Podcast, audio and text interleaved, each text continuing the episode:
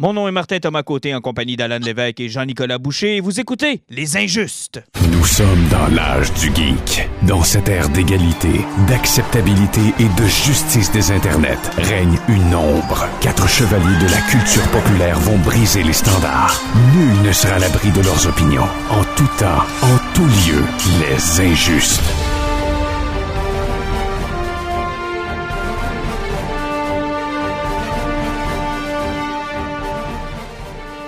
Messieurs, bonsoir. Salut. Salut. Mon Dieu, c'est rapide, ça.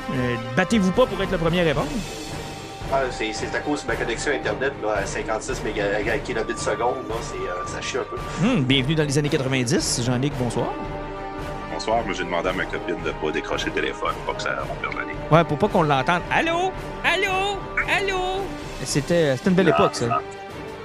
On l'aurait pas entendu, ça aurait tout simplement déconnecté. Mais non, t'es peut-être trop jeune. Tu te souviens pas de ça? Quand on était dans notre salle d'ordinateur, là, j'avais ma grosse tour, mon gros écran. Puis quand maman décrochait le téléphone parce que j'étais sur Internet, on entendait maman dans l'ordinateur. Qui comprenait pas ce qui se passait parce que tout ce qu'elle entendait, c'était... T'entendais juste « Allô? Allô? » On doit avoir 4 mois de différence. Non, mais t'entendais « Allô? Allô? Allô? » dans l'ordinateur. C'était vraiment... Là, t'es obligé de crier « Maman, lâche le téléphone! » Mais... Je sais pas, moi, j'ai été chanceux que l'Internet a rentré, puis que, tu sais, l'Internet avec téléphone était là, puis qu'après, Vidéotron embarquait avec le câble. Quand mon père quand décide d'utiliser l'Internet pour la première fois de sa vie, il a fait « C'est quoi cette merde-là, tabarnak? Il n'y a rien de plus vite que ça. » Ben, il est parti avec Vidéotron et le câble. Non, mais t'as été chanceux. Nous autres, le câble, ça a pris quand même un certain temps. Puis on a eu le téléphone. Puis à un moment donné, c'est juste devenu invivable. T'as des ados qui sont tout le temps sur Internet. T'as la mère qui veut téléphoner à tout le monde. T'as la sœur qui, elle, téléphone à ses amis parce que le cellulaire, c'est plus ou moins présent à ce moment-là. C'était le bordel. Il n'y avait rien à faire avec ça. Puis écoute, ça n'a pas été trop long qu'on a quitté. Mais combien de fois je me suis pété à gueule à essayer de connecter le sacrifice d'Internet parce que ça marchait pas, là. Puis ça arrêtait plus, là. Cette série de bruit-là. Je fais partie de la génération que j'ai eu de l'Internet câble au début, c'est que je fais partie du monde qui a eu des factures de 400$. T'étais un sale riche. Moi, je me souviens très bien qu'on payait 2$ pour aller faire une heure d'Internet à la bibliothèque. Non, moi, j'ai fait partie du recours collectif de Vidéotron à l'époque. En tout cas, j'ai fait profiter ça de mes parents 10 ans plus tard, là, parce que, ouais, c'est ça. Il n'y avait pas de notification à l'époque que tu t'ébordais, hein? Non, c'est juste qu'à un moment donné, il y avait de l'aide qui arrivait par la poste, les parents t'accotaient d'un mur, faisaient « Tabarnak, c'est ça que t'as fait là », puis tu fais comme « Ah, ça se peut que le mois prochain, ça soit encore plus haut ». Non, c'était pas ouf. Puis la seule chose qu'il y avait à faire en passant à la bibliothèque, c'était d'imprimer des images pour mettre dans nos agendas, là. On allait sur la toile du Québec à regarder des photos des Simpsons. On s'entend que l'Internet, à cette époque-là, avait peu ou pas d'utilité. On va se le dire. Tu faisais le tour quand même assez rapidement. Et il y a eu toute... Pendant qu'on est là-dedans, il y a eu toute cette passe aussi que je trouve qu'on s'est bien rattrapé. Puis je sais pas si vous êtes d'accord avec moi, mais je me rappelle en 2002, quand on est allé voir Star Wars Attack of the Clone. Écoute, on s'est assis dans le cinéma, là, puis je pense qu'on connaissait le film avant qu'il parte. Tout avait leaké, ou presque. Là. On savait tout. Les scènes... T'étais à Chicoutimi, toi, ce film-là? Non, parce que... Non, rappelle-toi, il n'avait pas été à Chicoutimi, Attack of the Clone. Ouais, je sais. Moi, je suis monté à Québec le voir les premières journées, première fin de semaine. On avait été obligé... Je m'étais pas fait leaker. Là. Ah, moi, je savais tout. La scène du combat avec Yoda, on savait, il y avait des scénarios qui étaient sortis. Tu sais, je trouve... Je te dirais que depuis quelque temps, je sais pas si c'est moi qui est plus prudent ou si c'est l'Internet qui est mieux fait, mais on dirait que je me protège mieux des spoilers qu'à l'époque. Je pense que c'est toi qui es plus prudent, puis je pense que tu as appris de cette expérience-là parce que j'ai l'impression que c'est pire que jamais présentement. Il faut volontairement se mettre des œillères pour éviter de se faire spoiler. Meilleur exemple, l'épisode de cette semaine de Mandalorian qu'on va parler. J'allais vous donner l'exemple. Moi, honnêtement, là, vendredi matin, là, personne ne m'a spoilé de la journée ou presque. Mais toi, tu parles le vendredi matin, mais moi, je travaillais, là, ça fait que j'ai pas pu l'écouter le matin, je l'ai écouté aujourd'hui, samedi. C'est que moi, à 11h, là, je savais qu'il s'appelait Grogu, je savais que je voyais Ahsoka Tano, puis je savais qu'il parlait de Thrawn, je savais déjà tout, là. Ah, ça, c'est un peu doux. Tu n'avais même pas besoin de lire des articles, c'était des gros titres partout que c'était écrit. Là. Sauf que quand tu compares, par exemple, à, je sais pas moi, Avenger Endgame, là, à la première du film, là, y a eu des films que j'ai vus en première où ce que j'en savais déjà pas mal plus que lorsque je suis allé voir Endgame, je savais presque rien. C'est sûr que... Ouais, mais Disney se sont beaucoup améliorés sur la protection des leaks. Ben oui, puis tu sais, il faut dire aussi que je fais pas non plus de... Je ne cherche pas à en avoir, mais il me semble qu'il fut une époque où, même quand tu cherchais pas, ça t'apparaissait d'en face. Tu avais l'impression que, comme une game de hockey ou de football, que tu ne veux pas savoir le score parce que tu vas la réécouter ou ben tu vas te préserver. Là, c'est impossible. Mais je trouve qu'on... Je sais pas si collectivement, je trouve qu'on s'est amélioré. Tu sais, les Star Wars, par exemple, 7, 8, 9, là, quand j'entrais dans la salle de cinéma, là, j'étais quand même pas mal vierge. Là. Mais de toute façon, le meilleur truc pour ne pas se faire leaker sur Facebook, là, c'est que tu ne suis pas IGN. Ah, eux autres, c'est les pires. Là. Ça, c'est les autres, c'est les pires. Les autres veulent tellement de clics qu'ils vont tous te spoiler dans le titre. Comme ça, tu vas faire ben, « je vais cliquer dessus ». De toute façon, ça a tout été dit là. Ah, puis c'est surtout le nombre d'articles avec la même scène qu'ils peuvent produire, tu sais, qui a m'amené du fait que si t'as pas vu, mettons, le premier ou le deuxième article par chance, t'as bien des risques de voir le troisième, quatrième ou cinquième qui publie, là, tellement ils en font sur la même affaire. Je pense sur Mandalorian, pour reprendre cet exemple-là, ils ont fait quasiment une quinzaine d'articles. Là, c'est parce qu'à m'amener, il y avait un article sur la couleur des bobettes à Ashoka. De toute façon, c'est les seules personnes qui sont plus actives sur les médias sociaux que Trump. Entre autres, oui. Mais pour vous, c'est important encore de se préserver. Aimez-vous encore l'effet de surprise ou bien ça vous a jamais dérangé? Ça dépend pourquoi. Oui, ça dépend.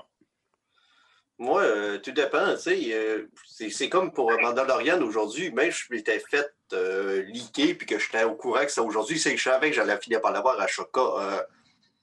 Moi, c'était voir le rendu qui m'intéressait. C'était pas de savoir en tant que tel. Là. Là, tu vois, moi, en vieillissant, là, j'aime plus encore l'effet de surprise que je l'aimais avant.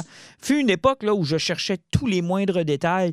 Puis j'arrivais déjà avec beaucoup, beaucoup de choses en tête. Puis à cette heure, regarde, je savais qu'on allait finir par voir Ashoka. Je savais que c'était Rosario Dawson. Mais tu sais, j'ai pas cherché à trouver des images ou des leaks ou des photos comme on fait avec The Batman depuis un certain temps, là, où on monte des leaks. Puis ça, à un moment donné, je les cherche pas. Puis il me semble que quand t'es dans la salle ou que t'écoutes ton film, t'écoutes ta série, il y a un plaisir à être surpris par la patente, tu sais, à pas savoir d'avance que... T'en verras pas plus. Là. Moi, quand j'ai ouvert mon Mandalorian, j'étais ouvert à tout. Là. Moi, j'étais ouvert à y voir juste un bras, voir juste un sabre laser qui allume à la fin de l'épisode. Alors, quelle ne fut pas ma surprise quand j'ai vu la première scène, puis j'ai fait comme « OK, on va jusque-là dès maintenant. Ouais. » Wow! C'est ça qui est merveilleux avec la façon qu'ils tournent de Mandalorian et la technologie qu'ils ont développée, là, qui en plus qui est pratiquement COVID-proof avec les écrans OLED en arrière, c'est que ils n'ont pas besoin de sortir dehors, sur location, filmer. Ça fait qu'il n'y a personne qui peut prendre des photos, rien. Ils sont en studio avec des écrans derrière. Ça fait que s'ils veulent garder quelque chose de secret, là, c'est le petit staff qui est là. Puis vu qu'ils sont en COVID, c'est équipe réduite en plus. Ils sont blindés. S'il n'y a pas d'image, je peux sortir à ici. Écoute, je pensais pas qu'on allait commencer avec ça, mais maintenant qu'on est dans le sujet, on en parle tout de suite. Puis je pense, Jean-Nic, tu as bien résumé ma pensée, là. Mais c'est en pleine face que cet épisode-là commence, là.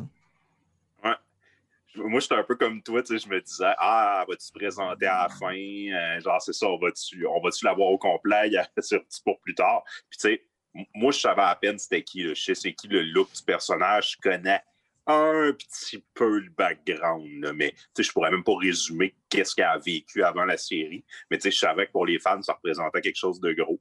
Et je trouve ça cool. Ils ont décidé d'y aller genre upfront. Non, on y va all-in, puis... Elle est là, dès les premières minutes, merci. Pas de jeu d'ombrage, pas de préliminaire. T'sais, c'était direct dans l'action. Là. Puis j'ai apprécié ça aussi. Alan, quand t'as vu la première scène, t'as pensé quoi? Honnêtement, j'étais content parce que j'avais peur, je savais de la voir 30 secondes à la fin, mais tu sais, façon de parler, voir la voix dans les 10 dernières minutes agir, puis que, comme plusieurs personnages de Mandalorian qu'on voit là, puis qu'après, ça va prendre 2-3 épisodes, ou sinon, on va leur avoir la saison d'après. J'avais peur de ne pas en voir assez. Mais là, j'en ai vu beaucoup, vraiment, vraiment beaucoup, et ça finit en « c'était pas encore assez ». Ben moi, tu sais, on va se le dire là, d'abord, là, j'adore, je suis en amour avec Rosario Dawson. J'adore cette actrice-là. Dans Sin City, j'avais capoté. Dans Clerks, écoute, j'avais tellement trouvé drôle, en plus qu'elle est mignonne, on va se le dire. Là. Moi, c'est mon genre de femme. Mais en Ahsoka Tano, c'est...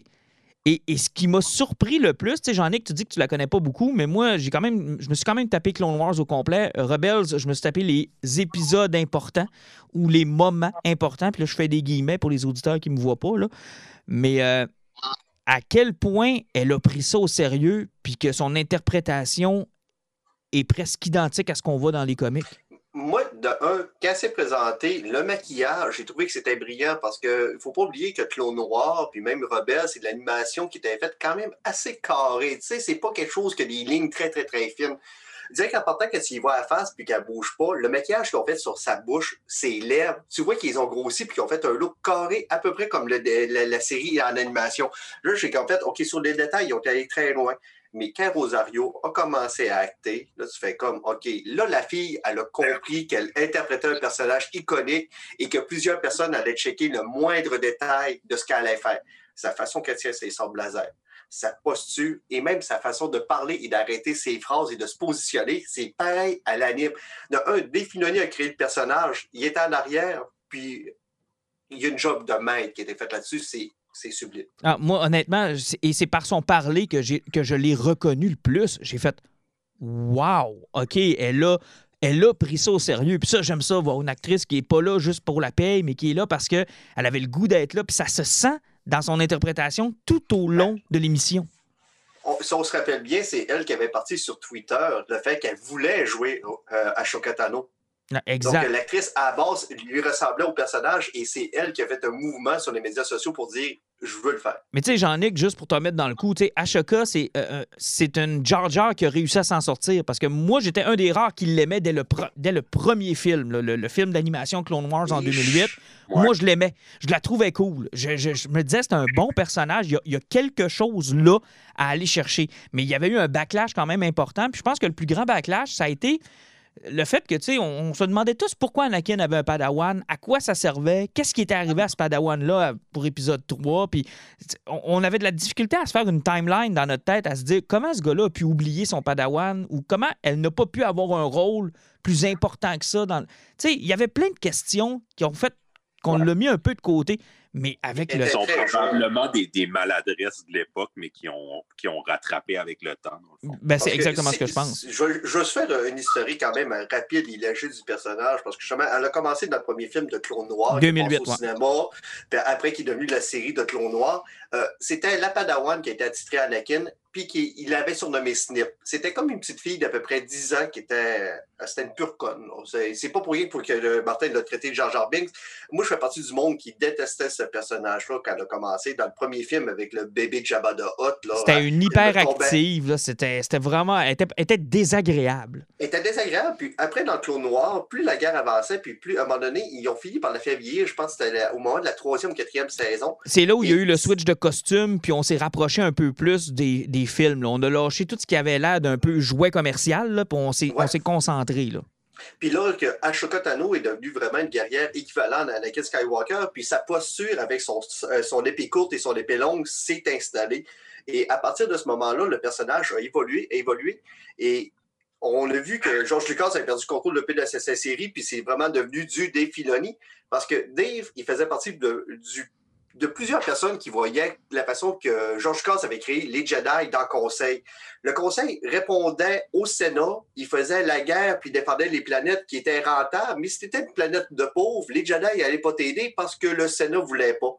Et c'est l'évolution que Dave Filoni a fait faire à ce personnage-là qui s'est désengagé de l'autre Jedi pour arriver dans la dernière saison qui est sortie sur Netflix, qui a été rencontré l'autre Jedi et a fait « Vous êtes des pentes, vous répondez au Sénat, vous n'êtes pas des Jedi, vous n'êtes pas là pour protéger le peuple, c'est que vous êtes des cons, je ne suis plus une Jedi, à toute crise à terre, peu importe. » En fait, son évolution est probablement l'évolution qu'aurait suivi Luke Skywalker s'il avait été là dans ces années-là. T'sais, elle est un peu l'anti-Luke Skywalker, c'est-à-dire que elle est une Jedi pour les bonnes raisons et pour une raison qu'on nous explique peu ou pas, elle est un peu dans la même position que nous, c'est-à-dire qu'elle se rend compte de ce qui se passe à un autre niveau que les Jedi qui ont le nez collé dans le vide de la guerre des clones. Puis elle, dans le fond, elle sert à représenter un peu le spectateur. Parce que tu es Ahsoka Tano quand tu écoutes la série. Parce que tu te dis, voyons, ça n'a pas de bon sens la décision que vous venez de prendre. Ou encore, ça n'a pas de bon sens, pourquoi vous allez là plutôt que là? Ou pourquoi Anakin fait ça? Pourquoi Obi-Wan fait ça? Puis elle pose les questions que le téléspectateur se pose. Donc, moi, je comprends l'histoire d'amour qu'il y a eu entre le public et Ahsoka, parce qu'Ahsoka, c'est le fan de Star Wars. Et elle vit le même... Je ne sais pas si c'est voulu, là, mais elle vit la même trame narrative qu'un fan de Star Wars. Elle est déçue. Elle essaie de s'accrocher à ce qu'elle connaît. Elle veut changer les choses. Puis tu sais, moi, je me suis reconnu comme fan dans Ahsoka. Et plus ça avançait, plus on répondait à la question pourquoi elle n'est pas là dans la trilogie originale, puis plus ça fait du sens, puis plus ils l'ont mis comme dans un autre coin, puis ils se sont dit, regarde, il y a quelque chose d'autre qui se passe en dehors des Skywalker, puis c'est là-bas. Bref, c'est un personnage qui, je pense, mérite d'être connu, puis honnêtement, Mando lui a vraiment fait honneur. Effectivement, puis en plus, ils ont présenté ces sabres laser blancs qui avaient été expliqués dans le roman d'Ashoka qui avait sorti il y a environ 2 ans. Donc, elle qui avait renoncé d'être un Jedi, puis elle s'était cachée, elle était obligée de sortir de sa cachette pour battre un inquisiteur. Puis en battant l'inquisiteur, elle a ramassé les Kyber Crystal que les Sith, elles autres, corrompt et les rendre rouges, mais elle, quand elle a ramassé des Kyber cristals qui étaient rouges, chose qui n'était pas normale, elle les a purifiés puis ils sont devenus blancs purs. Donc, elle représente la neutralité totale puis une force Jedi qui est ni bonne ni mauvaise. C'est possiblement la première itération qu'on a d'un Jedi gris au grand écran puis même dans l'univers étendu. Donc, un Jedi qui est capable de vivre ses émotions puis qui est capable de les contrôler aussi. Tu sais, c'est ce qu'il faut avec ce personnage-là et tout ce qu'on voudrait que soit un Jedi. Mais maintenant, ça, c'est la vision de 2 gars qui ont aimé le personnage, qui ont vu Clone Wars. Mais toi, quand tu écoutes cet épisode-là, Jean-Nic, est-ce que tu as l'impression qu'on te force quelque chose d'un fanboy ou ça faisait du sens là où tu étais rendu dans Mando? J'ai l'impression qu'on me forçait quelque chose de fanboy à plusieurs niveaux, mais ça ne veut pas dire que c'est une mauvaise chose. Puis, moi, je pense que le pari qu'ils ont pris là, depuis de saison 1, je pense qu'ils essayent avec les 7 caractères qu'ils amènent. Ils se disent tout le temps, on va développer l'histoire, mais on espère aussi que le public va triper parce que si la réponse est assez bonne, on pourrait toujours décoller comme des side stories avec ces personnages-là. Je pense qu'ils savaient depuis le début que leur gros coup, ça allait être Ahsoka. Moi, quand j'ai terminé cet épisode-là, j'étais là, ça ressemble à un pilote pour sa propre série. Puis avec ce que j'ai vu, j'écouterai cette série-là. Ben moi, c'est un peu le bout qui m'a dérangé. Le feeling quand ils sont partis à la fin, qu'elle va être comme Apollo Creed, puis comme la fille de la UFC. Là, c'est des personnages qu'on va revoir sporadiquement, mais pas au centre de l'intrigue. Ben ça c'est un peu le bout qui m'a dérangé. Ça ressemblait un peu à Age of Ultron. C'est un pilote. C'est un pilote pour sa série. Mais si je peux répondre à ta question par rapport à ça, Martin, c'est parce que tu dis que tu as écouté des épisodes clés de Rebels. T'avais-tu vu la fin? Ouais, j'en ai surtout entendu parler, puis ça m'a surtout donné le goût de ne pas l'écouter. Jedi qui est du temple qui voyage dans le temps. Ouais, c'est ça. Là, je parle de la vraie fin où ce que Ezra Bridger a pris Thrawn, puis est parti à l'autre bout de l'univers avec, et s'est vraiment sauvé avec Thrawn, parce que Thrawn, son plan, c'était de bâtir une armée de TIE Fighters qui était plus efficace qu'un X-Wing.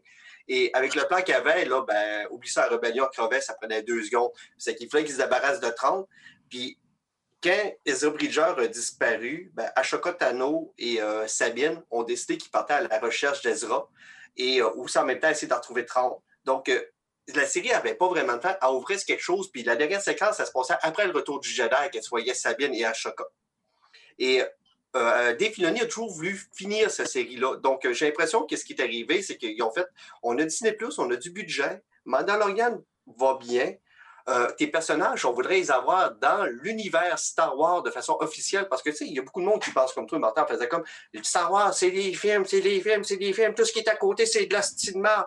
Puis j'ai l'impression qu'ils ont proposé à Dave Filoni, s'attends-tu de rendre ton univers, tu sais, vraiment concret, puis que le monde va arrêter de dire que tu fais des petits crises de bonhomme, puis tout ce que tu as créé depuis les 25 dernières années, là, on le reconnaît, puis on te le met d'en face. Sauf que, pendant ce temps-là, il y a un show qui souffre de ça. Là. Je veux dire, Mando, c'est un show. C'est pas une infopub. On avait des moments émotifs incroyables. On avait des grosses révélations dans cet épisode-là et ça passait comme 2e après Ahsoka. Ça m'a pas nécessairement dérangé, mais j'ai hâte de voir, mettons, la semaine prochaine. Parce que, tu sais, je veux dire, le bonding entre Grogu puis Mando, puis tout ce qui arrive, il y a beaucoup, les personnages avancent beaucoup dans ce personnage-là, mais c'est comme en second plan derrière le combat d'Ashoka. En fait, moi, c'est ça le problème que j'ai, là. Et c'est pour ça que je vous parle de Age of Ultron. C'est que, tu sais, on peut être excité sur Ashoka, on peut avoir le droit de se dire « Hey, j'ai hâte de voir sa propre série », puis c'est correct. Puis, tu sais, moi aussi, je vais l'écouter, cette série-là. Puis même chose avec les Dead Watch, puis quand on a eu, comment est-ce qu'elle s'appelle? J'oublie tout le temps son nom, le Bogo Gagazo. Bo-Katan. Tu sais, super cool, Bo-Katan. Mais j'ai l'impression que depuis 2 ou 3 épisodes, Mando, c'est une infopub. Et pendant ce temps-là, sa propre histoire à lui, tu sais, il ne faudrait pas qu'il oublie que dans la saison 1, ils ont créé son propre univers qui était intéressant sur lui-même. Et la question que je vous pose, puis c'est la même question que j'avais posée avec Star Trek, à quel point c'est nécessaire, puis je pense que notre auditeur Marc Gagnon s'est posé la question, à quel point c'est toujours nécessaire de ramener les choses qu'on connaît puis qu'on pourrait pas partir sur du neuf. Moi, Mando, la première saison, là, j'ai trouvé ça écœurant, puis je me suis dit, bon, ben ils construisent quelque chose de nouveau. Mais dans la deuxième saison, j'ai pas mal plus l'impression qu'on évacue tout ce qu'il y avait de neuf, puis que finalement, on présente, hey, tu sais, vous vous rappelez d'elle, on va la voir, vous vous rappelez de lui, on va le voir, puis là, ça s'en vient, puis, tu sais, je voyais même des fans sur Internet dire, ah, peut-être que là, où est-ce qu'ils s'en vont avec bébé Yoda, c'est le bout que ça va nous prendre pour que Luke Skywalker arrive.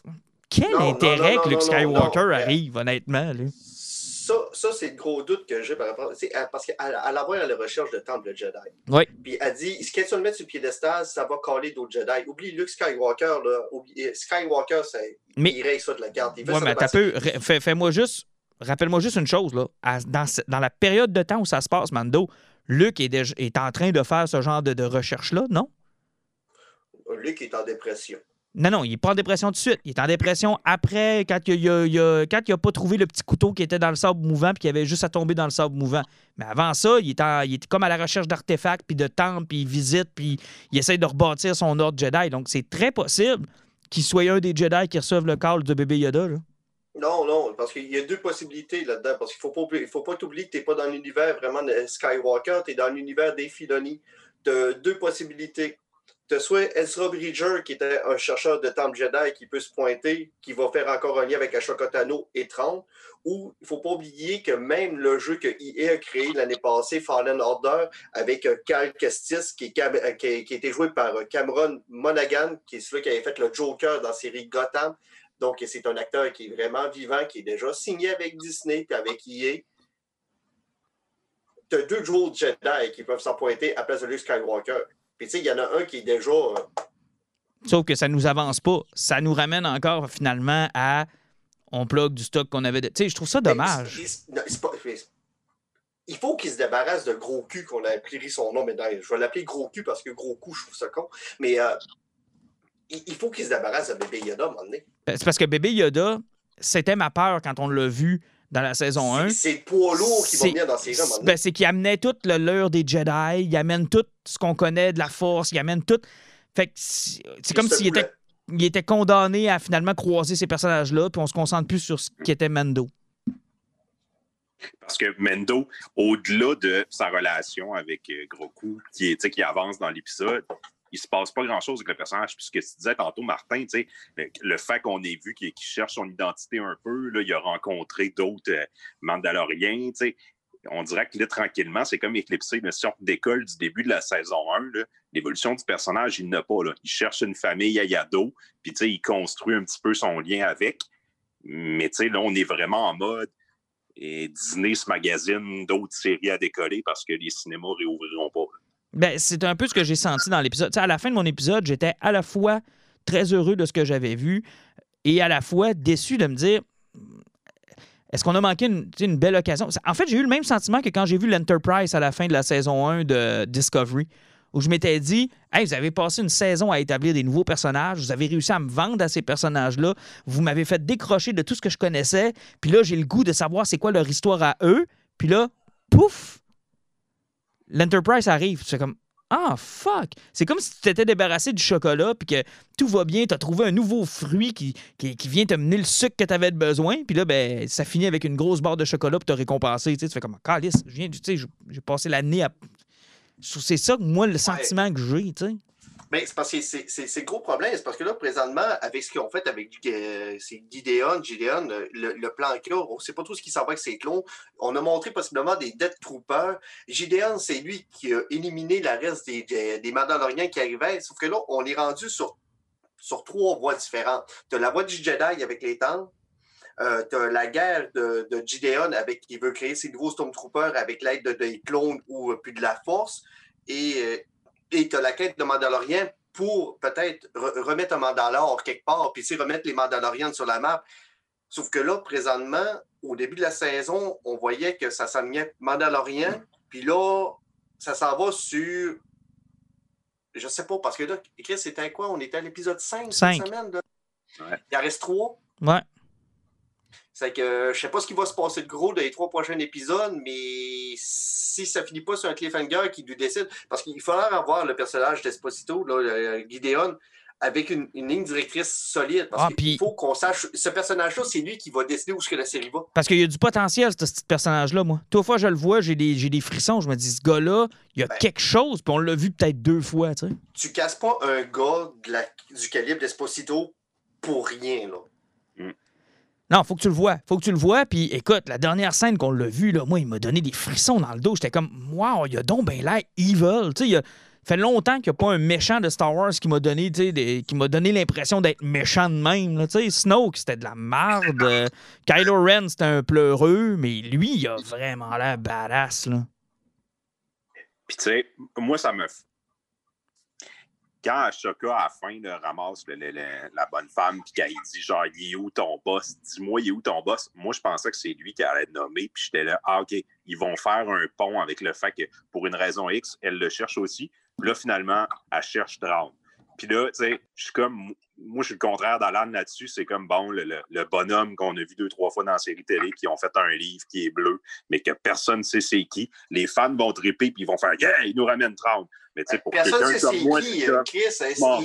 C'est le vilain de la première trilogie officielle de la suite des 3 premiers Star Wars de Blood 35. Moi, je comprends, là, mais je pense que ce qu'il veut dire par là, c'est que, tu sais, pour un fan qui a suivi les films puis qui n'a pas lu nécessairement le... Tu sais, moi, je savais qui était Thrawn, mais écoute, la trilogie de Timothy Zahn, là, c'est loin en esti dans mon esprit, là.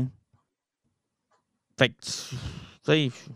Moi, je serais curieux d'en apprendre plus sur ce personnage-là, mais c'est-tu le bon? Tu sais, je pense qu'Alan a la bonne analyse quand il dit qu'il y a 3 trucs. Puis si tu ajoutes à ça là, un peu mon analyse du fait que je trouve que ça ressemble à Age of Ultron, puis ce que tu disais, Jean-Nic, sur le fait que, tu sais, ça a l'air d'être de partir des pilotes plus qu'autre chose, je pense qu'on a un bon overview de cet épisode-là. Là. Je pense qu'on a un... Oui, Alan? C'est encore pire, là, parce que si on n'y a pas des références, là, c'est parce que c'est quelque chose que je vous avais parlé sur le chat aujourd'hui. On a eu des références sur les unités HK en plus dans cet épisode-là, qui fait référence à un des personnages principaux de la série KOTOR, les Chevaliers de l'Ancienne République qui avaient sorti sur PC, sur Xbox dans le temps, où tu avais un droïde assassin qui était une unité HK-47, qui était à l'époque où ce que tu combattais contre Revan. Il y a eu des références aussi de Revan dans cet épisode-là. On a eu possiblement dans Rise of the Skywalker une référence à Revan. Donc, ça va encore plus loin, sur le mythos. Puis c'est pour ça que là... Oui, mais ça, c'est des bonbons donnés aux fans, ça. Tu peux pas t'attendre à ce que le public qui écoute la série fasse comme, bon, je vais aller rejouer à KOTOR, un vieux jeu de... Non, mais oublie pas que le prochain de Disney, autant en bande dessinée qu'en roman, il s'envoie sur le Old Republic de 250 ans. Donc, ça veut dire qu'il va possiblement avoir des séries TV aussi là-dessus. Donc, moi, c'est pour aller sur le point Martin, là, sur Age of Ultron, c'est qu'il lance des pistes partout pour avoir les réceptions, puis là, j'ai l'impression qu'ils vont vraiment, mais vraiment trop tirer partout. Parce que dans le même épisode, parler des Jedi, possiblement faire un lien avec Thrawn, avec Ezra Bridger, peut-être emmener Cal Kestis qu'on a vu dans les jeux vidéo, et t'emmènes en plus l'Ancienne République avec Revan, c'est... Où c'est que tu t'en vas? On a besoin d'une ligne directrice à partir de là. L'épisode était génial, c'était magistral. Ahsoka, c'était incroyable, mais où c'est que vous allez à partir de là? Oui, surtout qu'il reste 3 épisodes pour clore ça. Oui, c'est ça le problème. Je t'ai posé 12 questions, puis on a, avec des moyennes d'épisodes de 30 à 42 minutes, on a une heure et demie là, pour closer ça. Le gros du problème, tu l'as évoqué, dans toutes les questions que tu m'as posées, tu n'as pas posé la principale. Il va arriver quoi avec Mando? Puis il va arriver quoi avec Grogu? Ils l'ont éclipsé. C'est aussi con que ça. Autant qu'à ramener Death Watch, là, 2 épisodes, on faisait comme, si ils veulent rétablir peut-être les Mandalorian, que maintenant, on est rendu ailleurs. Et c'est dommage, parce que c'est et Mando et Bébé Yoda qui en souffrent de ça là. Parce que eux, ben, ils nous ont fait une saison complète d'eux autres, puis on est curieux de savoir ce qui va se passer. C'est leur propre série. Ils sont plus la vedette de leur propre série. Quand on disait que Pedro Pascal il était possiblement tombé un as pendant le tournage de la série, c'est peut-être à cause de ça. T'sais. Le gars s'étudie, ben, à quoi que je sers? T'sais. Finalement, là, il est officiellement Indiana Jones dans Les Aventuriers de l'Arche perdue. T'sais, pour faire référence à la joke qu'il y a eu dans la série de Big Bang Theory, où ce que les filles ont fait, pourquoi vous tripez sur ce film-là? Indiana Jones ne sert à rien. Éliminez le personnage de la série. Du film, puis c'est pareil. Tous les événements vont se dérouler de A à Z de la même façon, même si Indy n'est pas là. Et ils sont en train de faire ça avec Mando. Là. C'est qu'à un moment donné, ils vont tellement mettre de côté que s'il n'est plus dans la série... Peut-être avant de lâcher le sujet de Mandalorian, peut-être juste sur les effets pratiques, sur les combats de sabre laser, sur la façon dont c'est fait, j'ai vraiment, mais vraiment apprécié. Au début, j'ai trouvé ça spécial là, parce qu'il y a un peu encore de cheapness, mais... aussi de nouvelles trilogies. Là. C'est comme un mélange des deux. Là. Et le combat en particulier entre Ahsoka puis la gouverneure, comment est-ce qu'il l'appelle, là, la gouverness, ou je sais pas c'est quoi son titre. Là. Elle, là, ça me faisait penser au bon vieux combat de la première trilogie. Là. Il n'y avait pas de grandes affaires à la nouvelle trilogie. Là. Comment vous avez apprécié ça? Moi, j'ai aimé beaucoup de... Ouais, vas-y, Alan. Ouais. Ben, moi, personnellement, j'ai aimé le fait que c'était plus slow comme combat. Ses sabres laser étaient super beaux. J'aimais le fait qu'il avait de l'air un peu plus cheap. Tu sais, il était moins flash que les autres. Tu voyais qu'il y avait comme une vibration qui était un petit peu différente. C'était nice. De la façon que Rosario bougeait quand elle combattait, c'était moins rapide. Elle faisait des chums qui étaient hauts de fois de temps en temps. J'aimais ça. Ça faisait comme les séries TV que tu écoutes de fois de temps en temps parce que ça bouge trop rapidement ou qu'il en monte pas trop. Non, sérieusement, j'ai beaucoup aimé le fait qu'il cachait, qu'il montrait, puis que c'était fluide et sans pas d'exagération. Jean-Nic? Oui, j'ai trouvé que... Tu sais, moi, je connaissais pas le personnage, puis je trouve qu'ils l'ont bien présenté dans son style de combat. Tu sais, elle restait comme... Elle cachée, mais tu voyais qu'elle a comme un côté funky. Elle aime ça s'amuser, tu sais, jumper. Elle prend des pauses particulières, mais en même temps... Je trouvais que l'épisode était bien filmé. Là, quand t'es sur le top, puis là, tu vois l'espèce de swamp, puis là, elle ferme ses sabres laser, il y a perte de vue, oups, ça redécolle quelque part, hop, il y en a un qui se fait couper en deux. Il y avait plein de bonnes idées, puis ça faisait original. T'sais, j'avais l'impression que j'avais un Jedi qu'on connaissait pas, qui se bat avec son style à elle, puis c'était bien exploité. Là. Mais c'est quand même plus beau que les 8 combats de Rise of Skywalker, dont il n'y en a aucun qui est assez marquant pour que je m'en rappelle. Ouais, puis en même temps, ça va pas trop dans les combats d'épisode 1, 2, 3 qui te font oublier le combat d'épisode 4. Salutations au spin de Palpatine, le spin le plus inutile de l'histoire des spins. À tous les fois que je vois ce style de spin-là dans le Sénat, je suis comme, pourquoi le gars... On passe du combat entre Obi-Wan et Darth Vader qui étaient « Ah, mes rhumatismes! Oh, je mes rhumatismes! » Les deux qui étaient prêts de bouger à cause de leur rhumatisme. Non, c'était surtout « Pète pas le néon! » Essaye de pas péter le néon! Pas trop fort avec. Quoi que pas trop fort, on en a juste un. Si tu le pètes, on en a pas... Regarde, hey, t'es bien pas supposé de faire ça en haut, cette fois-là. Pourquoi j'ai fait ça en bas?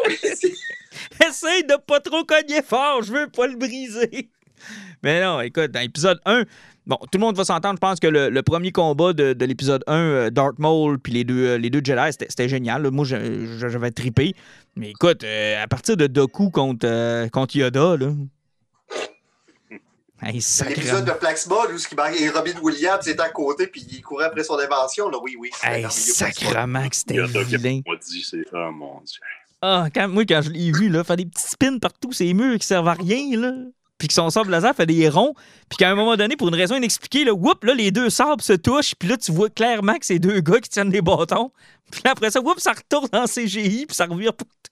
C'est tellement vilain. Puis en plus, ça a mal vieilli. Hein. Je sais pas si vous l'avez réécouté récemment, là, mais ça a fucking mal vieilli. Là. Hey, oublie ça, Day One, ça avait mal vieilli. Les Stormtroopers qui couraient dans le désert en CGI, où le sable en CGI se tassait parce qu'ils couraient pas dans du sable, là. Ah. Tout était laid dans cet épisode-là. Honnêtement, je pense que c'est le pire. On n'en a pas parlé beaucoup, là, parce qu'on s'est attardé justement sur le fait qu'il y a quand même beaucoup de trucs qui se sont servis dans l'épisode pour nous apprendre sur Grogu, puis genre de où il vient. Autant tout est mystérieux, là, dans cet épisode-là. Ah, il serre la main, puis ah, il s'appelle Grogu, il a été entraîné par des maîtres Jedi, il cache sa force parce qu'il se sent intimidé. Tu sais, je veux dire, il y a comme quelque chose... J'ai aimé ça, là, mais il y avait comme un côté mystique, puis le fait qu'on ne savait pas exactement, tu sais, comment... On le voyait comme un enfant, puis là, comme tout d'un coup, il y a une partie de la magie qui vient de partir. Bon, il y a un nom, bon, il a été à l'école, ils te l'ont humanisé sur un moyen temps, puis j'ai hâte de voir ce qu'ils vont faire avec ça. Surtout qu'ils nous ont appris qu'il pouvait être un méga Yoda-site, parce que là, ça a l'air qu'il a peur, puis qu'il y a de la rage, puis... Ouais, c'est ça, tu sais, il y a un potentiel de force incroyable, mais tu sais, on s'en doutait, mais j'aime ça quand on fait répandre un petit peu... Puis là, tu sais, ça aide les théories, puis ça enflamme les idées. Là, c'est comme, bon, ben, il y a lu dans la tête, puis bang, bang, bang, bang. Ouais, mais tu sais, Jean-Nic, t'oublies la chose la plus importante à propos de bébé Yoda. C'est que maintenant, ça humanise Anakin, parce qu'il n'a pas tué tous les enfants. Il les a pas tous tués. Il y en a un qui a survécu. Et c'est un bébé. Alors, tu es pardonné, Anakin. C'est pas grave. Je pose la question, là, parce que c'est vraiment drôle, parce que, tu sais, on fait souvent référence à Yaddle, puis ils l'ont essayé parce qu'elle le dit. J'en ai rencontré un seul. Oui! Oh, oh, oh, hey, c'est bon, c'est bon. Ça, je suis content que tu ramènes le point. Est-ce que je peux vous expliquer le problème de Yaddle? Oui, mais juste avant, je trouve ça carrément drôle que Yaddle... Non, ils l'ont pas décanonisé. Ça fait longtemps qu'il a été décanonisé. Je vais vous expliquer un petit peu sur le timeline. Ils l'ont mis parce que c'est une mopette ratée qu'ils l'ont mis quand même dans le conseil, dans l'épisode 1. Puis en fait, qu'est-ce qu'on a fait là? Tout le monde rit des autres. Ils l'ont tué entre épisode 1 et 2. Donc, Anakin, c'était pendant sa croisade, c'est qu'Ashoka, là, qui est arrivée là-bas, ça faisait longtemps qu'elle était déjà morte. Pauvre Yaddle! Ah, mais sérieusement, avoir l'allure de la mopette, ça me surprend pas qu'elle soit morte de Day One. Là, elle s'est levée de sa chaise, mais elle est morte. Là. Quand elle dit j'en ai déjà, tu sais, là, j'avais des frissons, j'étais là, elle va dire j'en ai rencontré deux. Non! Mais non. Elle en a rencontré juste un. Yaddle, là, désolé. D'ailleurs, un petit guess sur comment il a réussi à se sauver du Temple Jedi en plein ordre 66? Qui ça? Bébé Yoda, là. Comment il a fait pour sortir de là? Bébé Yoda, comment il possiblement qu'il a réussi à survivre? Il me semble qu'il a dit qu'il était caché. Quelqu'un, ouais, il était caché, mais quelqu'un était parti avec. Ouais, c'est ça, c'est quelqu'un qui est parti avec. Mais qui est ça, quelqu'un? Ils se sont gardés une porte, là, ils ont dit que quelqu'un était parti avec, que c'était nébuleux. Genre, c'est sombre dans son esprit, puis il se rappelle plus du après. Fait que, là, il s'est peut-être fait enlever aussi, là, je veux dire, il était peut-être bien caché quelque part, puis tu sais, c'est l'ordre qui l'ont ramassé pour faire des expériences. Tu sais, on ne sait pas comment il s'est ramassé. C'est sûr qu'ils vont travailler là-dessus, mais le fait que Palpatine avait peut-être des plans à cause que les midichloriens sont forts dans ce racisme. Ça se peut-tu que ce soit lui? C'est justement dans ces plans d'expansion par après qu'on a souvent parlé dans le Hot Hunter, où il y avait Exegol, les Zenagol ou... Exegol. C'est ça, c'est pas cool. Si que j'ai cette série-là, trilogie de Marda. C'est ça, c'est-tu des plans de Palpatine, de le cacher là-bas? Est-ce qu'ils vont ramener Palpatine? Est-ce qu'on va voir le clone de Palpatine danser être heureux à un moment donné? On va peut-être voir son clone, le seul qui a eu du sexe, là, son clone raté. Là. Ouais. Parce qu'il y a eu quand même un clone qui a eu du sexe. Là. Ouais. Qui a eu une petite fille. Ouais, mais il n'y avait pas la force. Il a réussi à coucher avec une fille, ça c'est la force. Qu'on aime donc l'épisode 7, 8, 9. On dirait que ça vient comme de briser la conversation qu'on avait. One shot par les films là. Oh mon Dieu! Palpatine a couché avec Yaddle. Mais tu sais, les gars, peut-être que... Enfin... Mais les gars, peut-être que la réponse à tout ça sera dans Star Wars Senate. C'est peut-être là qu'on va tout apprendre sur bébé Yoda entre une négociation de taxes et une présentation de budget galactique. Et on va peut-être apprendre comment Yaddle les morts parce que pendant une conférence de Sénat, il y a quelqu'un qui a atterri dessus. Ah, peut-être! Ah, c'est possible que je me parle. Oh, si j'ai tué Yaddle! Ça a l'air que ça s'est passé durant une mise à jour économique galactique. Yaddle était là, puis ils l'ont écrasé avec la nacelle. Il y a là qui s'est parqué dessus. Chris, c'est pas N67 le parking ici? Ah, je n'ai pas en bonne place. Ça, manquez pas cet épisode-là, ça va vraiment être bon. OK, hey, on change complètement de sujet. Alan nous est arrivé il y a de cela quelques temps avec une nouvelle compagnie de comics qui débutait. Puis il nous avait dit, puis je pensais pas qu'elle allait s'en rappeler, « Ah, peut-être que même que ça sorte en TP, je vais me les procurer, puis on va en reparler. » C'est AWA Comics. Et t'as tenu parole, t'as acheté les TP. Tu nous les as... Honnêtement, les TP qu'ils ont sortis, ils étaient à 10$ chaque. Oui, pour 4, hein, c'est ça? Ben, 10$ chaque. Moi, j'avais fait Résistance déjà. Par Straczynski et Mike Deotato Jr. Puis les 4 autres séries qu'il y avait, les TP, j'ai fait ça m'intéresse. Mais quand j'ai vu qu'ils étaient à 10$ chaque, je les ai toutes achetées. Et tu nous les as prêtés. On en a lu 2 là-dedans dont on va vous parler. Et Alan, j'aurais tendance à te dire commence, mais juste avant que tu commences, je vais vous le dire, là, c'est du bonbon. Maintenant, je peux laisser Alan y aller. OK. Dans le fond, AWA, c'est pour Award-Winning Artist. Dans le fond, c'est Axel Alonso, que tout le monde doit connaître à l'époque à cause de Marvel, parce qu'il était éditeur en chef là-bas pendant une grande partie. Il est arrivé à la fin des années 90 pour le début des années 2000. Il est encore là. En tout cas, pendant une grande partie... parce que moi, à l'époque, c'était Quesada, là, fait que je ne l'ai pas connu. Oui, c'est Quesada. Parce que, tu sais, Axel Alonso a déjà été là pendant un bout de temps. C'est quand même pas un newbie dans le monde du comics. Il a décidé de lancer sa propre ligne de comics indépendants. C'est le même principe que de Image Comics, c'est que ça appartient à l'artiste. OK. Donc, c'est le même principe un peu. Donc, il s'est entouré d'un monde du comics qui sont reconnus. C'est comme j'ai dit, Straczynski, t'as Garth Ennis aussi qui était approché là-dedans. T'as Frank Cho qui est en train de dessiner une série qui va apparaître dans les prochains mois aussi. Donc, il y a beaucoup de gros noms qui sont là-dedans. Puis, c'est toutes des IP qui appartiennent aux créateurs. Et l'objectif de AWA, c'est de créer un univers qui peut être consensuel sans vraiment l'être. C'est que les séries peuvent s'entremêler, mais c'est pas nécessaire. Et puis, ça peut être des one-shots de 4-6 numéros, ou ça peut être des séries qui vont continuer en plusieurs volumes. Alors, on va vous parler de Year One tout à l'heure, où est-ce que ça, il va y avoir... Le deuxième volume est déjà en cours. Donc, c'est quelque chose qu'on a souvent parlé dans le comics, qu'on était écœuré de suivre des méga events, qu'on était écœuré de suivre toutes des séries qui suivent. AWA nous offre des artistes reconnus, autant au niveau écrivain que dessinateur, avec des projets personnels où ce que tu peux rien prendre une série de 4 numéros, la lire, la mettre de côté, puis tu n'as pas besoin d'aller plus loin parce que même, peu importe la série que tu vas prendre là-dedans, si c'est 4 ou 6 numéros, tu n'as pas l'impression d'avoir besoin de lire une suite. Moi, hier, je vous ai parlé de ça en vous disant que c'était quasiment du fast-food de comics, tellement que c'est bon, puis que ça se lit bien, puis que ça va vite. On va vous parler de 2 en particulier. Year Zero, excuse-moi, c'est ça? Hein? Year Zero, ouais. Year Zero. Puis Red Border, puis j'aurais le goût de commencer avec Red Border parce que Year Zero, c'est un peu non-going, on en reparlera un peu plus tard, mais Red Border, quel délice! Quel délice! Jean-Nic, je vois ta face, là. Je veux t'entendre. Ben, je veux comparer ça, c'est comme si Robert Rodriguez avait réalisé un film écrit par Garth Ennis. Il y a beaucoup d'éléments de Rodriguez de son côté, on va dire. C'est un gars, ses racines d'Amérique du Sud, ça transparaît beaucoup dans son cinéma, dans son approche, dans la manière qu'il fait parler ses personnages. Puis Garth Ennis pour des personnages un peu tordus, l'espèce de patriotisme, je dirais pas latent, là, il est dégoulinant là-dedans.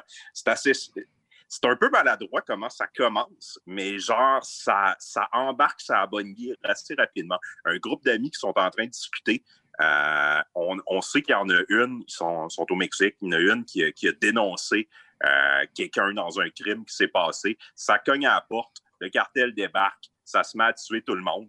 Il y a deux personnages qui réussissent à se sauver. Dans le fond, celle qui est délatée, puis son conjoint. Puis ils décident d'essayer de se réfugier de l'autre côté du mur pour aller aux États-Unis. Puis ça ne tourne pas exactement comme il aurait pris. C'est du génie parce qu'on ne saura jamais véritablement ce qu'a fait la fille ou qu'est-ce qui s'est passé. Non. Et malgré ça, les personnages sont tellement incroyables que ça prend, je pense, 5 ou 6 pages avant de te dire « OK, non, je veux savoir ce qui va leur arriver. » Exact. C'est le côté Garth Ennis. C'est parce que Jason Starr, c'est lui qui a écrit la série. Il a travaillé chez DC, il a travaillé chez Marvel, il a écrit des romans. Il a même travaillé sur Punisher Max Comics pendant un bout de temps aussi. Après Garth Ennis. Donc, on voit ses références avec Garth Ennis. Chez Vertigo, il a fait The Chill, je pense que ça a l'air que c'est très, très bon. Là. Moi, je me suis promis de le prendre. C'est quand même un auteur qui est reconnu.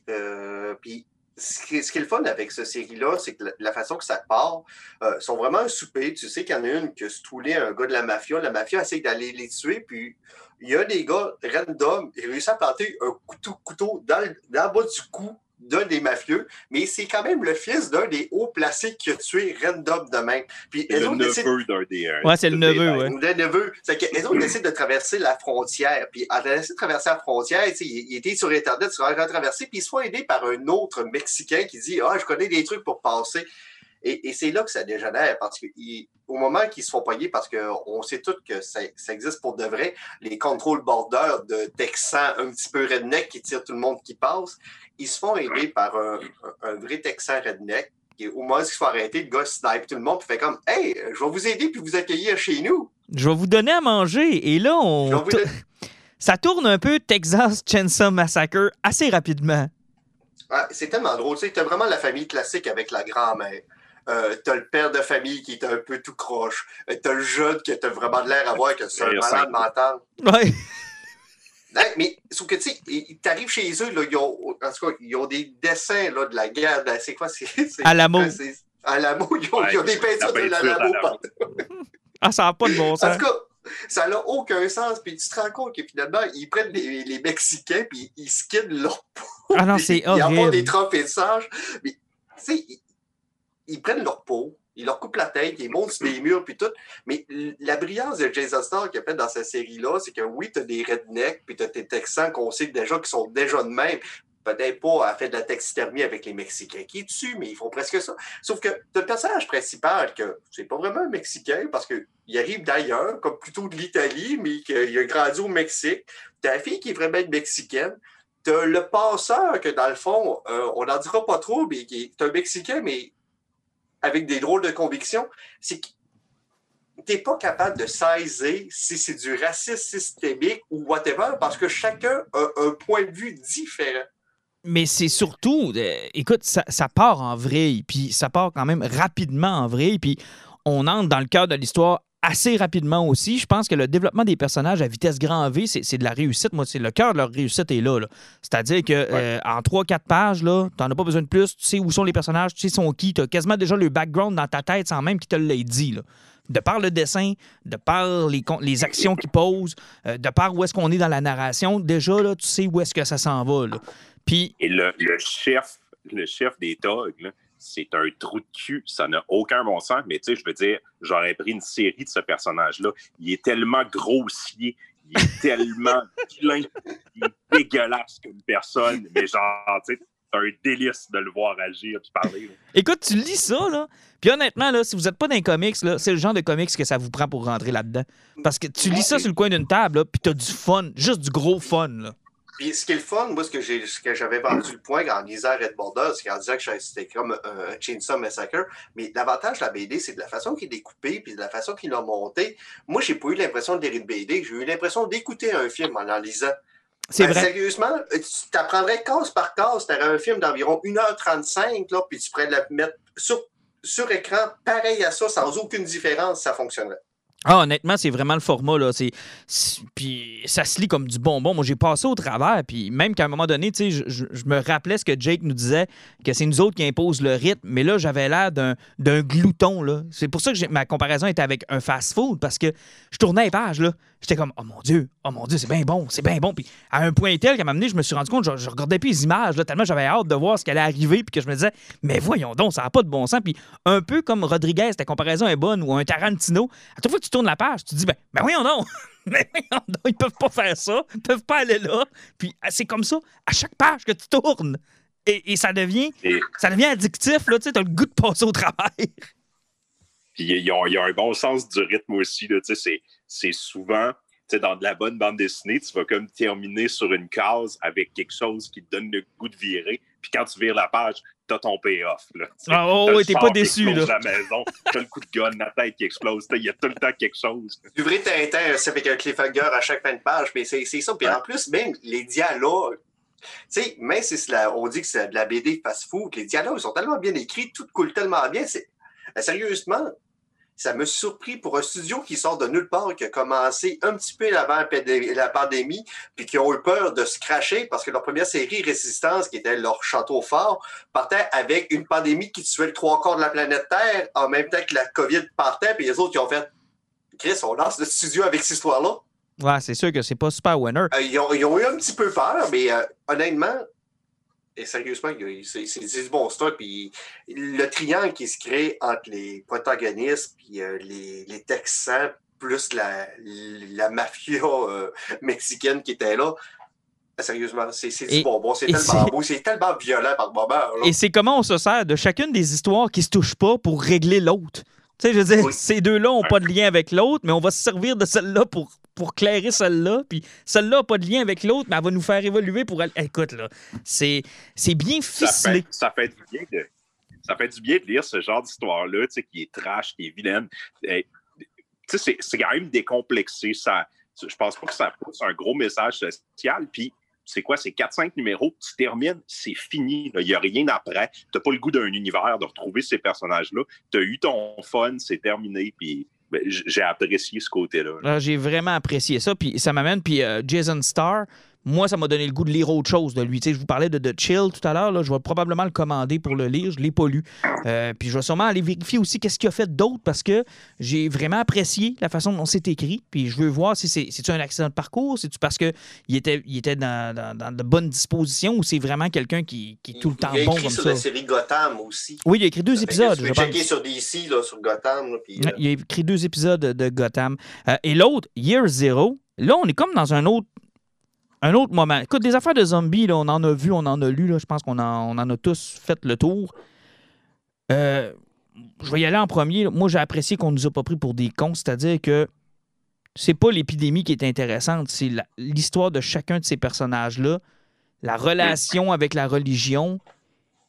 Et écoute, je sais pas comment décrire ce TP-là, comment j'ai trouvé ça bon. J'ai fait comme, wow, je tiens quelque chose qui est particulier. La grosse dynamite. On parlait dans Red Border à quel point le rythme était bon. Dans celle-là, c'est une école de rythme. Genre, il a tellement trouvé une bonne manière. T'es jamais perdu dans ces histoires parce que, pour faire simple, c'est une invasion de zombies puis on suit 5 personnages à des moments et surtout des endroits différents dans le monde.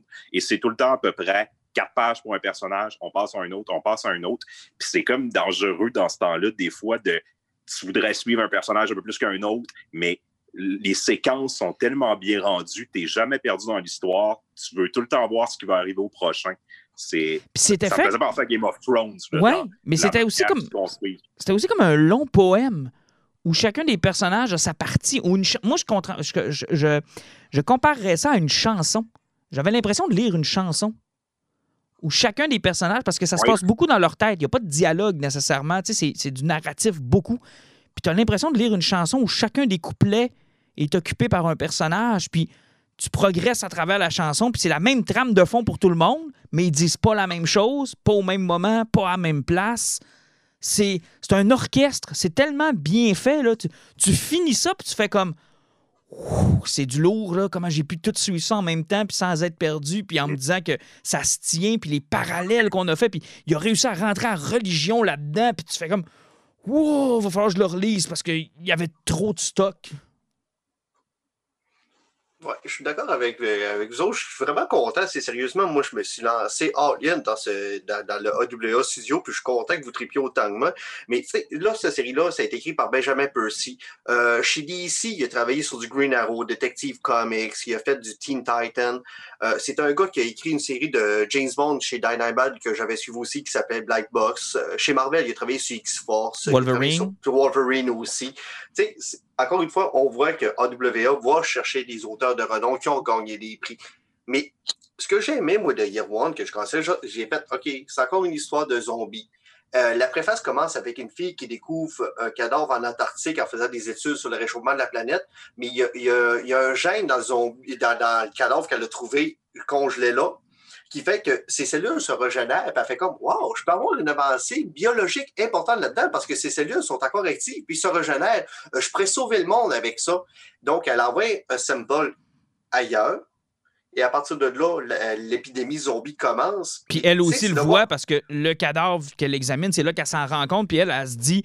J'espère qu'ils ont eu le temps de réaliser ce qui est en train de se passer ici avant qu'ils prennent les précautions avec le sample que je les ai envoyé. Elle aussi a posé la question, elle fait comme oui, mais quand je me suis rendu compte que ces cellules étaient encore actives puis se régénéraient, j'aurais peut-être dû plus me poser des questions puis faire des études avant de l'envoyer partout. Et là, pour faire un référent peut-être sur quoi qu'on se lance, ça ressemble un petit peu peut-être aux zombies de Max Brooks, World War Z. J'ai raconté 2 phrases à ma blonde, c'est exactement ce qu'elle me dit. Elle me dit « Ah, ça me fait penser à World War Z. » Oui, mais sauf que ce que World War Z nous expliquait comment la guerre zombie s'est déroulée puis comment l'humanité a réussi à gagner, Year One nous apporte plutôt sur comment l'invasion zombie a commencé et comment chaque nation et chaque religion et chaque peuple survit à cette invasion zombie. T'es au Mexique, t'as un flot que finalement, sa famille, sa mère s'est fait tuer par le cartel de la drogue. Mais finalement, à cause de l'invasion zombie, le flot, vu qu'il est tout petit puis qu'il est habitué de vivre caché dans la société, devient un passeur pour ce cartel-là qui vit dans l'apocalypse parce que vu qu'il profite de son skill pour vivre là, t'as un Yakuza qui est je pense qu'il est à New York ou whatever, en tout cas, qui est un tueur en série, où ce qui vit sa vie de samouraï puis qui devient un renard à travers l'invasion de zombies. Sérieusement, les femmes musulmanes pendant la guerre en Afghanistan, comment ils se rebellent contre les zombies puis qu'ils se rendent compte qu'ils ont une chance de reprendre le dessus sur une société qui est totalement patriarcale. Ça fait que tu as vraiment quelque chose de base qui parle de zombies, mais qui prend chaque religion, qui prend chaque peuple et leurs contraintes qu'ils peuvent avoir. Et c'est comment chaque peuple réussit à grandir puis à survivre à un apocalypse zombie. C'est tout simplement génial. Mais en fait, c'est que les zombies ne sont pas la vedette. La vedette de la BD, c'est comment ils réagissent à l'apocalypse et quel changement s'effectue grâce à ça. Et c'est ça qui est merveilleux, parce que les zombies ne sont jamais la vedette de la BD. Là. C'est jamais eux autres, puis tu les vois pas beaucoup. C'est très intimiste parce que tous les personnages qu'on suit, ils ont très, très peu d'interactions. Souvent, ils vont être avec un autre personnage qui va être soit leur espèce de némésis ou un personnage avec lequel ils interagissent. Mais c'est intéressant parce que, tu sais, Alan, tu décris comment, parce que ce côté-là social, puis comment ils sont loin, puis comment les sociétés réagissent. Mais en même temps, on est vraiment dans des micro-bulles. Là. On suit ces personnages-là, mais on ne voit pas l'extérieur. On n'a aucune idée de ce à quoi la planète ressemble en ce moment. On les suit dans les petites parcelles de vie. Mais puis, je trouve ça hot, la chanson, Martin, de la manière que tu le décris, parce que ça a vraiment un style particulier puis un rythme particulier. Puis c'est dur à décrire, mais ça fonctionne tellement bien. C'est vraiment, moi, c'est le feeling que j'ai eu d'avoir lu une chanson. J'ai vraiment eu ce feeling-là, de par le fait qu'effectivement, un peu comme tu dis, c'est personnel à chacun des personnages. Puis, tu sais, au lieu d'avoir comment les Américains réagissent à une épidémie de zombies, on va suivre ce groupe-là comme dans Walking Dead, puis on va faire leur cheminement. Ouais. Au lieu de ça, c'est 5 personnages, dans des situations très particulières et très pointues, comment ils réagissent, puis comment ils réussissent à coller des clichés des peuples à ces 5 personnages-là. Et non, c'est vraiment difficile à décrire. Puis même de la façon que tu parles de la chanson, là, puis je vais bien donner une image parce que ça arrive à chacun des personnages principaux de la série. Il y a un crescendo qui est assez important dans chacun des personnages. On prend rien que le flot mexicain qui est montré au sommet de la croix, là, de la façon que c'est décidé, que c'est présenté, effectivement, ça fait vraiment, comme tu dis, une chanson où là, on a pogné de pic, on a pogné le crescendo qui est là. c'est bien monté, c'est bien dessiné, c'est bien écrit pour une série de zombies qui part de nulle part, d'un studio qui commence. Là, c'est, je pense qu'on peut même pas se permettre de passer à côté de cette série-là, surtout au prix qu'elle est, là. Puis, tu sais, on a oublié de vous dire aussi que l'épidémie, en tout cas, ce que semble vouloir nous dire la série, c'est que l'épidémie a l'air d'avoir été un facteur d'évolution à travers l'histoire. Hein?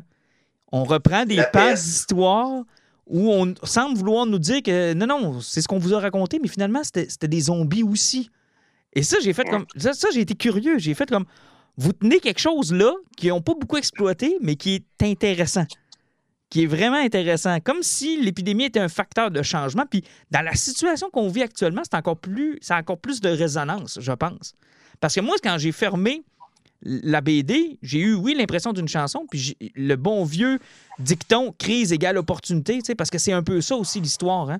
C'est que la crise crée des opportunités pour chacun de ces 5 personnages-là. Et tu me fais penser à quelque chose. Est-ce que vous vous rappelez de la série de NBC qui s'appelle « Heroes » ? Ben oui. Cette série-là, la première saison était vraiment cool, puis la série s'est plantée. En tout cas, il y a long à dire sur la débandade que ça a été. Mais quand la série a été créée, là, ce qu'ils voulaient faire, c'était raconter une histoire avec des super-héros. Puis quand la première saison était clos, dans la deuxième saison, ça allait être d'autres personnages complètement.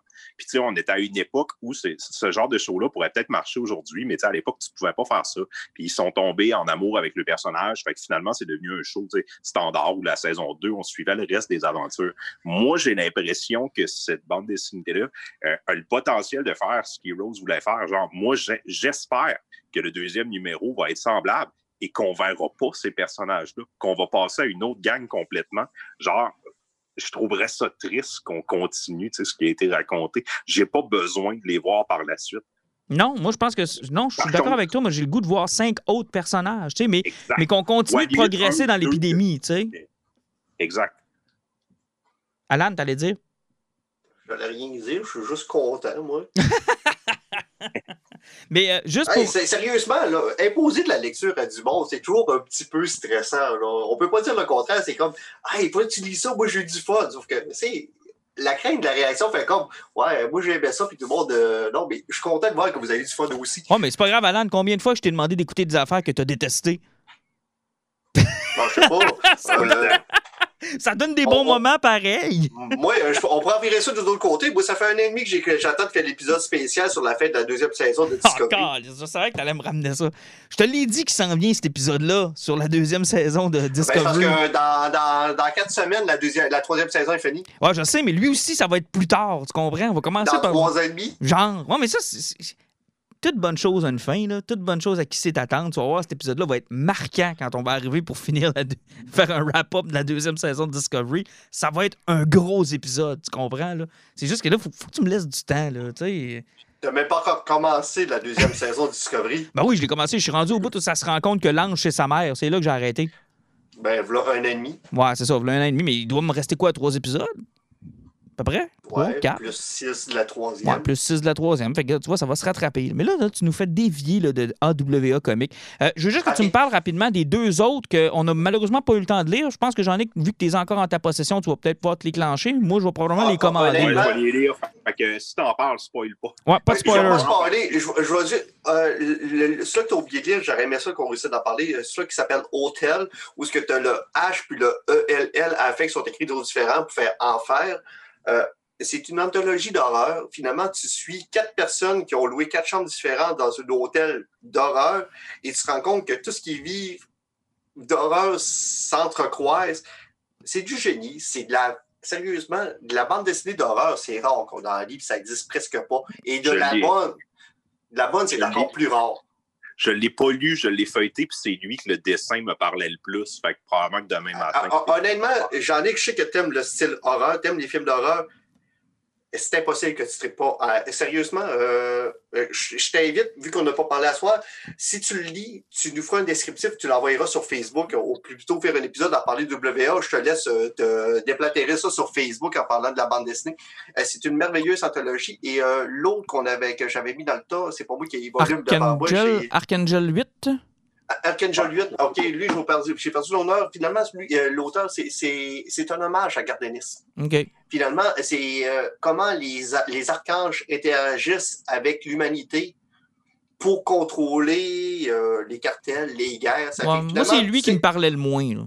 Honnêtement, si vous n'êtes pas un grand fan du Punisher, puis que je dis pas le grand fan, il faut être mordu funny, bon, le Punisher, tu sais, à peu près comme moi. Moi, je me suis reconnu dans sa bande dessinée-là parce que Punisher est un de mes personnages préférés. Mais si c'est pas un style que vous aimez, passez à côté. Ouais, parce que c'est vraiment comment des archanges interagissent à travers les guerres, font tomber tel cartel pour faire naître d'autres. C'est les archanges qui interagissent avec l'humanité pour mettre des pions à certaines places. C'est juste du gros gonnage puis de la violence gratis. Puis c'est Michael Moretti qui s'appelle. Ça semble être un auteur qui débute, du moins qui n'a pas un gros portfolio. Mais c'est intéressant parce qu'on a nommé Garth Ennis plusieurs fois et c'en est un des prochains qui va publier chez AWA.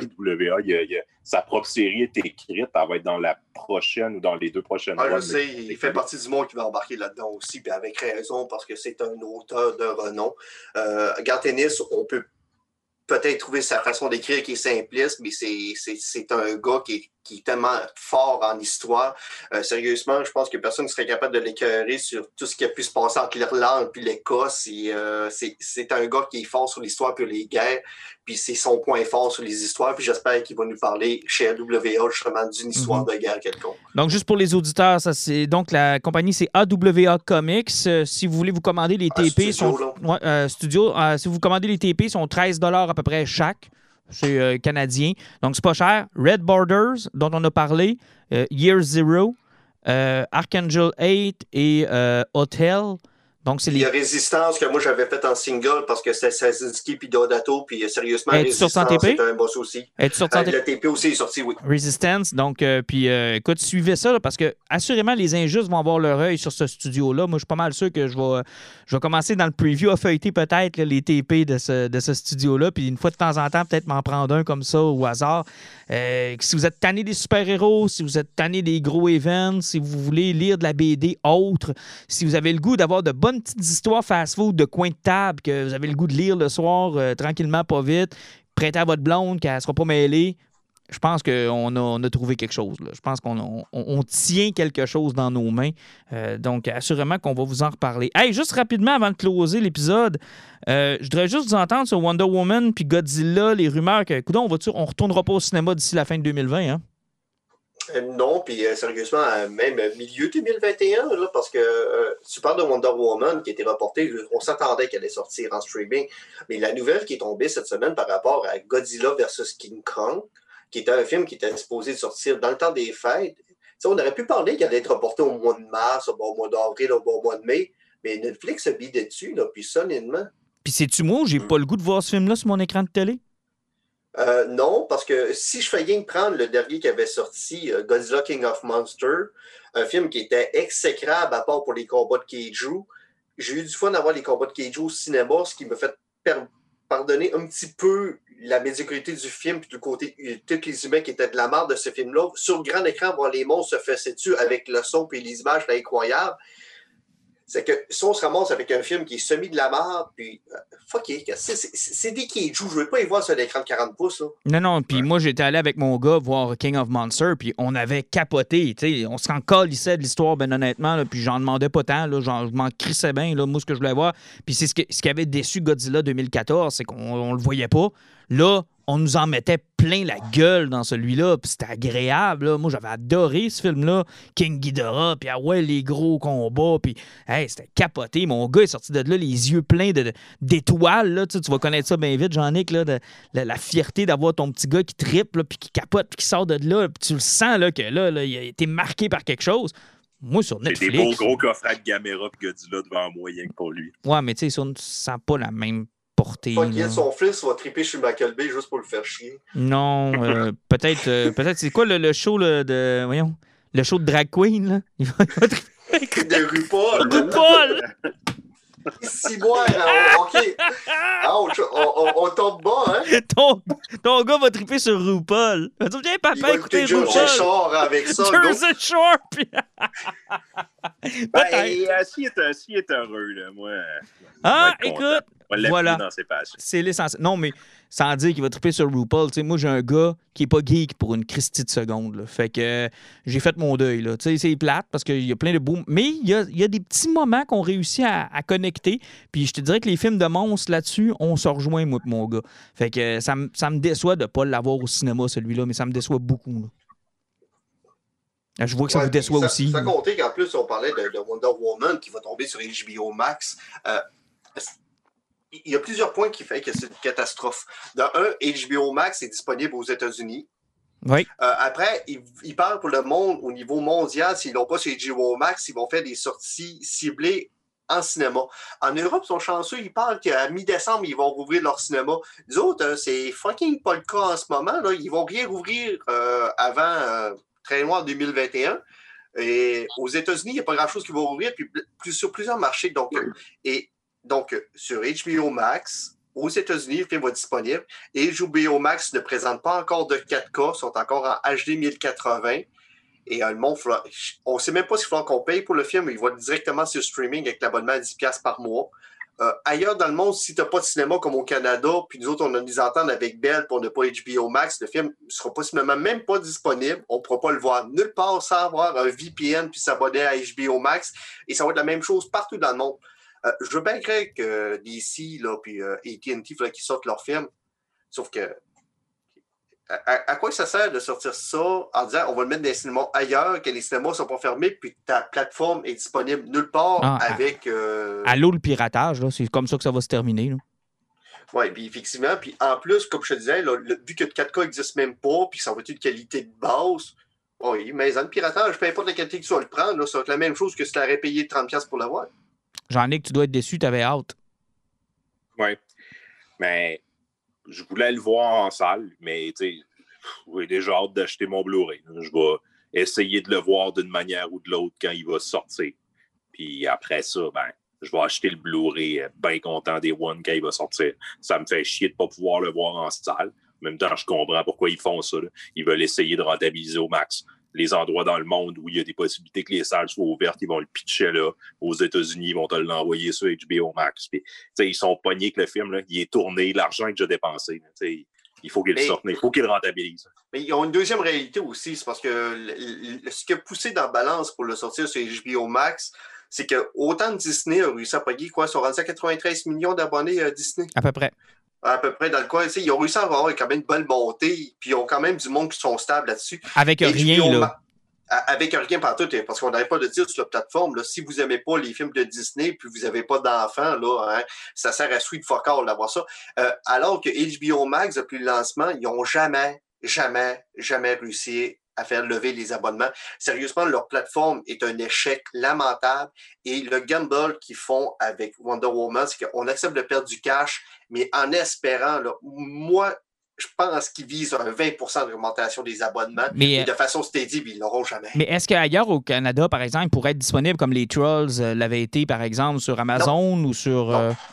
même pas en location, genre pay-per-view? De la façon qu'il en parle, ça ne sera même pas comme il était sur Disney, que tu payes 30$ de plus pour l'avoir. Il va être sur HBO Max direct, ça ne sera pas en location. Donc, c'est pas quelque chose qui va être disponible en streaming, en location. C'est disponible sur HBO Max ou en salle, ça finit là. Ils n'ont pas parlé d'autres plans. Puis la Snyder Cut, ça risque d'être la même chose? Snyder Cut, ça va être le même problème. Il faudra qu'on le pirate parce que s'il va lien sur HBO, puis c'est disponible par nulle part. C'est un peu de la merde. Hey, avant de se laisser, j'ai remplacé les poisons à la dernière minute. Je sais que tu voulais me parler de crossover aussi. Alan, es-tu capable de me faire ça rapide ou tu préfères attendre au prochain épisode? Je vais faire ça rapide parce qu'il n'y a qu'un numéro qui est sorti. Là. Dans le fond, Crossover, c'est une nouvelle série qui vient de commencer chez Image Comics. C'est écrit par Donny Cates, qu'on connaît, qui a travaillé beaucoup sur Venom, dernièrement chez Marvel, qui a fait plusieurs autres séries. C'est un gars qui a failli mourir à plusieurs reprises, ça a l'air dans sa vie, qui a été hospitalisé souvent. Puis à chaque fois qu'il sort de ses hospitalisations, il écrit des séries qui sont plus intimistes. La première fois, il avait écrit quelque chose qui était plus dark, puis là, il a décidé d'aller dans le plus sur l'espoir. Donc, il a écrit la série Crossover. Donc, ça se passe, mettons, on commence au Colorado. L'univers des comics de DC, Marvel, tout existe pour de vrai. Là, tout le monde peut acheter des comics partout, Superman, Batman, tout le monde est connu. Mais à un moment donné, il y a une fracture qui se passe dans la réalité. Les personnages de super-héros, Superman, Batman et compagnie, arrivent au Colorado, Puis, ils commencent à s'entretuer et, comme dans n'importe quel méga event où ce qu'on voit pas trop ce qui se passe, ben, arrêtez, ben, les buildings tombent ben, d'en face du monde du Colorado. Mais ils ont les droits sur les personnages? Ils peuvent les utiliser? C'est Image Comics, où pas les personnages font rien, ils n'aiment dropper de monde puis parler de DC puis de Marvel. Mais ils dessinent pas, je veux dire. Non, ils dessinent pas, mais c'est assez spécifique qui existe là-dedans. Donc, t'as les personnages de bande dessinée, tout ce qu'on connaît vraiment là, arrive au Colorado, puis ils s'entretuent. Puis à un moment donné, la guerre devient tellement sévère qu'il y a un des héros sur place qui réussit à créer un champ de force qui protège le Colorado puis qui empêche tous les héros de sortir de là. Donc, on vit dans un monde où ils savent qu'au Colorado, c'est mort, il y a une bulle, puis tous les super-héros sont en train de s'entretuer là-dedans. Et tu as le reste du monde qui doit survivre en sachant que les super-héros existent pour de vrai. Donc, tu as la guerre entre le christianisme et il y a un dieu qui existe, oubliez Superman. Donc, DC, Marvel sont morts dans cet univers-là. Tous les comics ont été brûlés parce que ça représente le mal puis ce qui tue l'humanité. Et donc, tu te ramasses avec une fille qui travaille dans un comic book shop. Et dans le comic book shop, dans le premier numéro, il y a une petite fille qui se présente là puis qui vole une BD. Puis quand il y a vire de bord, tu te rends compte que la petite fille à la face, comme les pixels de couleur qui ont été utilisés dans les années 50-60 fait le comics. Le pop art. Tu te rends compte que finalement, elle, c'est une autre. Sauf qu'ils ne sont pas supposés sortir du Colorado. Puis là, ils font comme, comment t'as fait pour sortir de là? Elle fait comme, il y a un passeur qui nous aide à sortir pour nous protéger. Là, ils font comme, mais c'est qui t'aide? Elle fait comme, je connais pas son nom, mais je peux te le dessiner. Elle dessine Superman. Ah, cool. Donc, t'as une série où ce que les héros existent vraiment. T'as une humanité qui vit un conflit entre Dieu et les super-héros. Parce que comme Donny Case l'explique, il fait comme, peu importe l'humanité, peu importe la religion qu'on va avoir, qui peut avoir plus d'impact entre Superman et l'humain normal. Peu importe ce que tu vas apporter dans ta vie, Superman va te survivre. Puis on va toujours parler de Superman. Ah, intéressant. Donc, puis là, il n'y a rien qu'un numéro de sortie? Ben oui, il y a juste un numéro. Puis c'est ça qui est le fun, c'est de savoir où est-ce que ça s'en va. Puis ça va être quoi le message d'espoir qu'il va apporter dans cette série-là? C'est un combien de numéros? C'est ongoing? Ben, c'est une mini-série, ça? C'est ça qui est le fun. C'est que c'est pas vraiment indiqué. C'est que ça se peut que ça soit une ongoing, puis ça se peut que ça dure plus que 6 numéros. C'est du Image Comics, mais honnêtement, là, ça vaut le coup d'œil. OK. On va vérifier ça. Et je vous disais donc qu'on va remplacer les poisons. Je vous ai demandé ça. Je sais pas si vous avez eu le temps de réfléchir, puis pendant que je parle, vous allez peut-être avoir le temps de réfléchir, mais des suggestions cadeaux pour nos amis geeks, parce que Noël s'en vient. Si vous avez des idées de coffrets ou de belles choses que vous possédez à la maison qui pourraient être un bon cadeau. Et je me lance parce que mon papa m'a donné de l'argent pour que je m'achète un cadeau cette année. Et je veux vous parler, parce qu'il est arrivé, de l'édition gigantesque de Sin City. C'est merveilleux. Je pense que tout le monde qui aime les comics devrait avoir cette édition-là, qui est encore plus grosse que les omnibus là, en termes de longueur. Là, c'est vraiment, c'est massif. Là, ça ne rentre pas dans ma bibliothèque. C'est épais comme c'est pas possible. Ça contient tous les Sin City.